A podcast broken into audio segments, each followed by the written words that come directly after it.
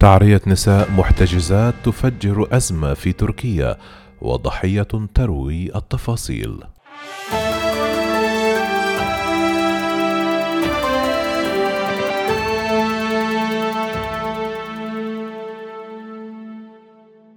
في الثاني من نوفمبر من عام 2017 صدر بحق المحامية التركية بتول الباي أمر قبض من محكمة الصلح الجزائية في ولاية موغولا بتركيا في إطار التحقيقات المتعلقة بحركة جولان التي تصنفها أنقرة إرهابية.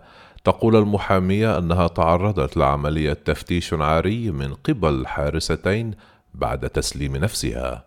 الباي إلى جانب عدة نساء تركيات أخريات أثرن جدلا واسعا في الأيام الثلاثة الماضية بعد نشرهن تسجيلات مصورة تحدثن فيها عن عمليات التفتيش العاري والذي تعرضن له من قبل الحراس في السجون في قضية لم يسبق وأن دار الحديث عنها في تركيا أو تمت إثارتها على الملأ.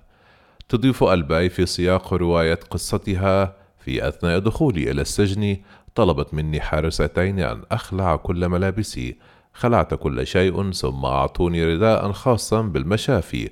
ومع هذا الرداء تم نقلي أمام الحراس الذكور وإجراء تصوير بالأشعة الصينية. في هذه الأثناء كنت أرتدي الملابس الداخلية فقط وكانت ساقاي مكشوفتان. فيما بعد تم نقلي إلى غرفة البحث ثم أخذوني إلى الأنبر. كانت ألباي محامية نشطة لمدة عامين في ولاية مغلا التركية ورغم أن مهنتها المحاماة إلا أنها تعرضت لمثل هذه المعاملة في السجن الذي دخلته كسجينة. وتشير كنت أعرف حقوقي ولكنني لم أستطع الاستئناف الحديث المتعلق بالتفتيش العاري في السجون بتركيا بدأت قصته منذ أيام حين ندد نائب حزب الشعب الديمقراطي في البرلمان التركي عمر فاروق أغلو بتعذيب الطلاب داخل المعتقلات التركية وإجبار الطالبات على خلع ملابسهن أمام المسؤولين عن سجن أوشاك وإزمير وذلك خلال كلمته أمام أعضاء البرلمان. المعلومات التي قالها النائب في حزب الشعوب ردت عليها رئيسة الكتلة البرلمانية لحزب العدالة والتنمية الحاكم أوزلام زنجين بقولها إنها لا تصدق حدوث حالات تفتيش عاري في السجون مؤكدا أن جورجيلي أغلو يريد تخويف البرلمان. أثارت تصريحات المسؤولة في الحزب الحاكم غضبا داخل حزب الشعوب وطالبتها رئيسة كتلة الحزب النيابية ميرال دانيش بستيش بالاعتذار لجرجلي أغلو ووصفت بشتاش تصريحات زنجين بأنها بعيدة كل البعد عن الحقيقة وليس لها أساس من الصحة.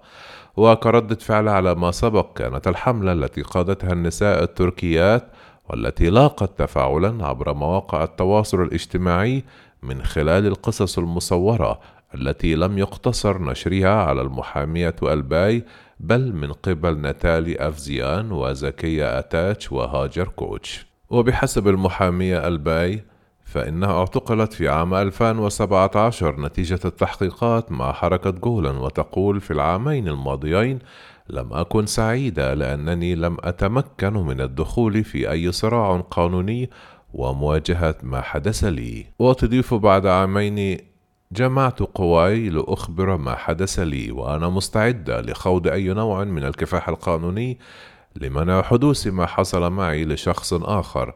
أنا أقوم بإعداد التماس لشكوى جنائية.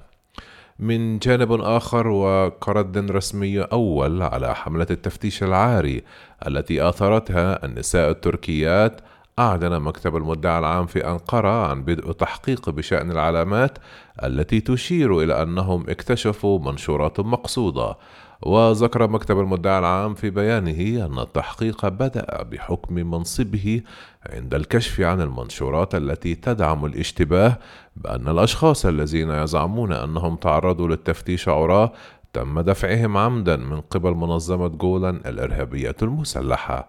وجاء في بيان المدعي العام أيضا أن الإجراءات ستبدأ فورا وفقا للوائح القانونية في تلميح إلى أن التحقيقات ستتعلق بالأطراف التي تقف وراء الحملة التي أثيرت عبر مواقع التواصل الاجتماعي كانت شبكات إعلامية تركية قد نشرت منذ أيام وثيقة لم يتم التحقق منها قالت إنها حول تعديلات أجرتها الدولة على المادة 34 من لائحة إدارة المؤسسات وتنص على قانونية ممارسة التفتيش العاري.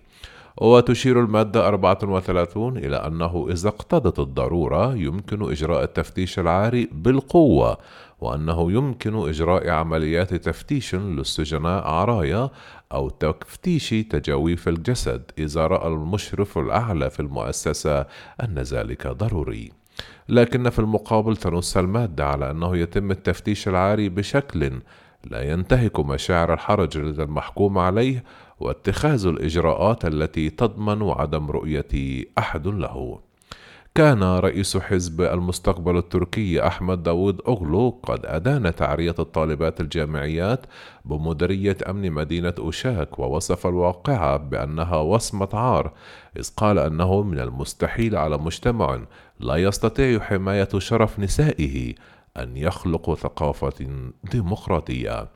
وعلق داود أغلو عبر تسجيل مصور نشره منذ أيام عبر حسابه في تويتر على إنكار نواب العدالة والتنمية للواقعة مؤكدا أن موقفهم من هذه القضية مؤسف للغاية وطالب بمراجعة جميع تسجيلات الكاميرات في السجون.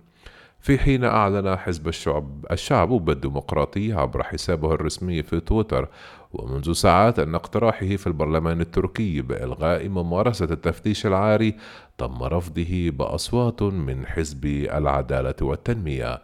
وحزب الحركة القومية معتبرا أن التفتيش العاري تعذيب ومن يطرحه لا يحجب الحقيقة يجب إيقاف هذه الممارسات على الفور.